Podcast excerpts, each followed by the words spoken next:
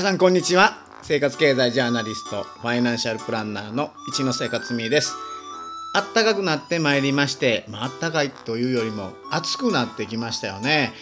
えー春から夏へということでございますが、えー非常に春が短かったんじゃないかなというように思います、えー最近はねあの冬は寒く夏は暑いというまあ異常気象とも言われてますけれどもただまあ異常気象というのか、えーこれからこういうふうになっていくのか、えー私たちにはちょっとまあ読み切れないところはありますけれどもその対策はねしっかりしとかないといけないんじゃないかなと思っております。えー熱中症の方もね出てきておるようなことでございますので、お出かけの際はしっかり、水分をとってまたね、えー水お茶なんかを持って出かけていただきたいなというように思っております。ね、日陰やからっていうことでね熱中症にならないというわけではないらしいですから、えできるだけね気温の変化には気をつけるということが大事じゃないかなというふうに思います。えー5月も、えーいよいよ終わりに差し掛かりまして、えー前回、えー子どもの日ということもありましたんでね、えー子どものお話をさせていただきましたけども今日も引き続きちょっと子どもたちのお話をしたいなと思いますけれども、えーゴールデンウィークの間、えー子どもたちがおじいちゃんおばあちゃんのところに行きまして、えーいろいろねだってるわけなんですけれども、まあ、その中でもですね非常にこの期間に、えー売れてる商品っていうのがございまして何かと言いますとなんとあのランドセルなんですね。ランドセルですよ。えー6月からランドセルをあの背負うわけじゃないですよね。来年の4月からね、新1年生のためのランドセルがもう今売れてると。ということは1年前に買っとくということなんでしょうね。それもやっぱりあのうん何と言いますかデザインと言いますかそれとか、まあ、手作りと言いますか高いやつがですね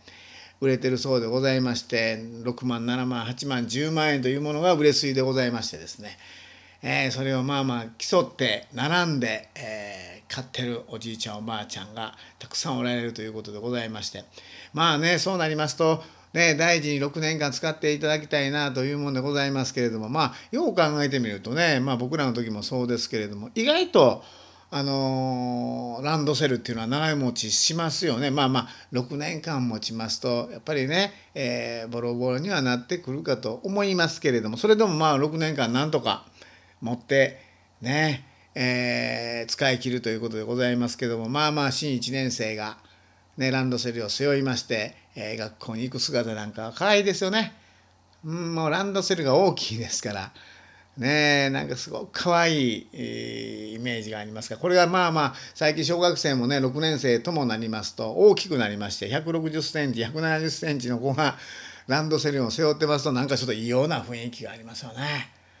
あーなんか大人が背負ってるような感じはしますからなんかちょっとなんか変やなみたいな思いますけどもただこの間、えーある方とお話をしてましたらですね最近まあ大人の方もですね、えーまあ、リュックね、えー背負うというようなバッグが非常に流行ってきておりましてまあ僕も最近、えー今年に入りましてですねリュックをよく使うことが多くなりましたね。まあ今まではどちらかというとねスーツの上に着ますとどうしてもスーツの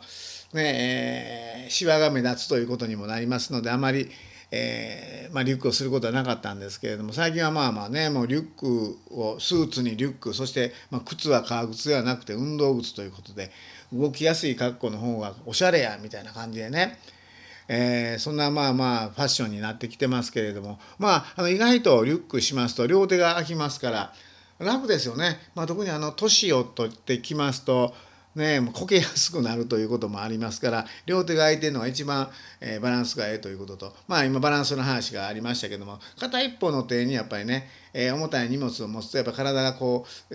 右に歪んだり左に歪んだりするそうでございまして、えーまああの体、まあ、健康というかねえー健康にもやっぱりあのリュックの方がええようなことも言われてましたのでね、まあ、ちょっとリュックという話をしてましたら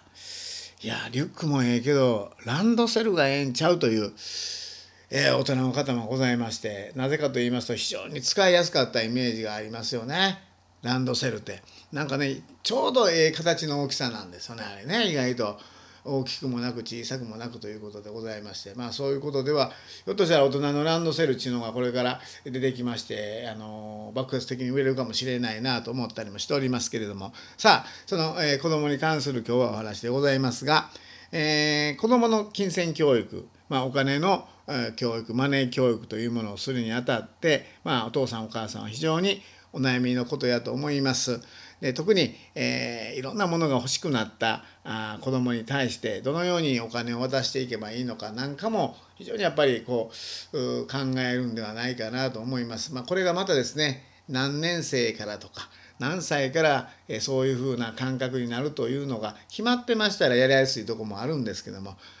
あのまあ、お金の使い方とかですねお金に対する考え方っていうのは千差万別でございましてねえ早い子は幼稚園ぐらいからもう自分でお金持って買いに行きたいいう子もいますし高校生になってもまあまあ必要なもんお父さんお母さんに言うてこうでもらったらそんでええという子もいますからですね。そういう部分では金銭感覚の、まあ、ズレというよりも期間のズレですね。が非常に大きいということもありまして、えー、お父さんお母さんも悩んでることも多いんではないかなと思いますけれどもまあ、えー、僕はいつも思うのはですね、まあ、できるだけ小さい時からえー、まあ、お金っていつも言いますけどお金っていうのは幸せになるための道具ですからいかに上手に使うかというのが大きなテーマになってくるわけですよね。まあ、その中でも日々使うとなりますと買い物ということになってくるわけです。えー、だからできるだけ子どもさんにはですね買い物の姿親の買い物の姿をしっかりと見せていく。一緒に買い物をするということが多分一番子どもの金銭教育えー、金銭感覚を磨くということに僕は優れてるんではないかなというふうに思いますよね。やっぱりいろんな商品を、まあ、スーパー、まあ、コンビニでもいいかもしれません。えー、見ることによりましてですねやっぱりまあいろいろと商品を買うまあ、選ぶ目を養うというねことにもなります、まあ、無駄遣いもしなくなる可能性が高くなるんじゃないかと思いますよね、まあ、そういうトレーニングにはなるかもしれませんよね、まあ、お父さんお母さんがしっかりと商品を選んで、えー、買ってると。無駄なく買ってる、まあ、だから親はそういう姿を見せないといけませんよね。ただ単に何も考えずにこのまま前でポコポコポコポコと、えー、欲しいものをえー、顔の中にバンバン入れていってカードでバンと払うような姿を見せてますと、えー、ダメですけども一つ一つの商品を買う時にちょっと言葉をかけながらね、えー、言葉を漏らしながらでもいいですよね。どうしようかなこれ、えー、これを買うべきだろうかどうだろうかとね。えー、今日はこれ買った方がええ日やとかね、えー、今日はこれやめといた方がいいというのは、まあ、しっかりと言葉に出して子供に聞こえるようにあお父さんお母さんは、えー、毎日買い物をするのに、まあ、一つ一つの商品、えよく考えて無駄のないように買ってるんやなということをまあ、子供に知らせるという一番いい実践例であるというのが買い物の練習ということではないかなと思いますよね。まあ、それとですね、まあ、子供に実際お金を払う時なんかに、えー、子供にお金を渡して払わせるという方法もありますよね。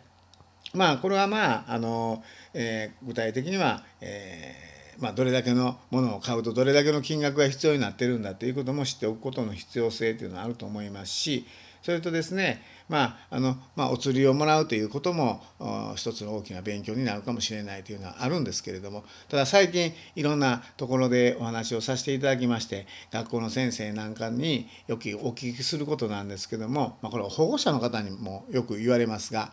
え最近の小学生、まあ、ちょうど、え高学年になる前4年生3年生ぐらいやと思いますけれども先生、え最近の小学生は、えお釣りの計算できないんですというようなことを言われたことがございましてですね。なんでそんなもん小学校3年生4年生になったら算数もそこそこできるしねえ掛け算ぐらいも始まるわけですからそんなもん簡単にできるやろうというようなことを言いますとそうではなくてですね、えー、最近では、まあ、特に、まあえーその子供に現金を持たすというよりもカードを持たす、えー、保護者の方が多いようでございます。まあ、大阪であればイコカ、えー、東京であればあのスイカなんかねありますし各、まあ、あの都道府県でそういうふうな交通系のカードが多いですけれども、えー、そういうカードプリペイドカードみたいなのもまたしましてですねで子供に、えー、まあ物を買わすというかねそうするわけです。まあそれはまあまあ分からんでもないんですよね。現金を持たしたらえー、なくしたらいかんとか貸し借りがあったらあかんとか、えー、大人買いしたらあかんとかいろいろと現金も出す方がいろんな問題が多いやろということでカードを渡しとけば、えー、買った後の、えーまあ、明細なんかも後で知ることができますし落としたところでまた再保管できるということもあるようでございまして親としてはカードを渡すのはいいんですけども渡したがためになんかお釣りの計算をもうしなくて済むということですね。ピッですから。ね、レジでの一つでも買えるわけですからそういう部分では全くお釣りの計算しなくていいという形になるんでそういう部分ではちょっとまあまあ、えー、まあ金額というかね、え1回に買う金額の把握っていうのは非常に衰えるんではないかとも言われております。まあもちろんそのあのお釣りの計算をしないということでなんかお釣りという概念というのがね薄れるんじゃないかなと言われてます。それともう一つ言えるのは何かと言いましたら先ほど言いました「ピ」ですから。ね分かりやすく言うと、えー、5,000円のものも P ですし50円のものも P なんですよね。うん、分かりやすく言いますとあの物の価値っていうのがあまり見えてこないというですね同じカードをピッてかざすだけでいいわけですからまあ昔だったら50円のもの50円のお菓子買いに行くのと5000円のなんかものを買いに行くのではもう子供自身はもうね5000円も手元に持って買い物に行くとなりますともう手が震えるわけですよ落としたらあかん取られたらあかんみたいなのねちょっと靴下のね、えー、奥にでもお金を隠すようなぐらいに、えー、ものすごく緊張しながら買いに行ってお金払う時もですねもうなんかドキドキしながら払ったというそういうようなあの印象が残ってますけども今そんなんせんでもいいです P ですから。ねえ、まあ、そうなりますとやっぱり50円のもんも500円のもんも5,000円のもんも、まあ、ひょっとら 5, 5万円のもんもあまり大きな価値観の差はないのかもしれないですね。P で済むわけですから。だから僕はですねできるだけこ子どもの頃っていうのは現金を持たすということ。えー、そして買い物をさせるということ、まあ、一緒に買い物をするということ。そして失敗をさせるということですね、えー、これが一番大きな子どもに対するお金の教育として、えー、ベストではないかなというふうに思っております。ね。まあ、あのいろいろとあの買い物行きますとお父さんお母さんも欲しいものはあるかと思いますけども、えー、子供をぜひ連れて行ってください。ただ連れて行く時はお父さんお母さん欲しいものがあってもえー、我慢してくださいね。無駄遣いせんようにしてくださいね、えー、無駄遣いする親の姿を見ますと子供も無駄遣いするような子供になるかもしれません。ではまた次週。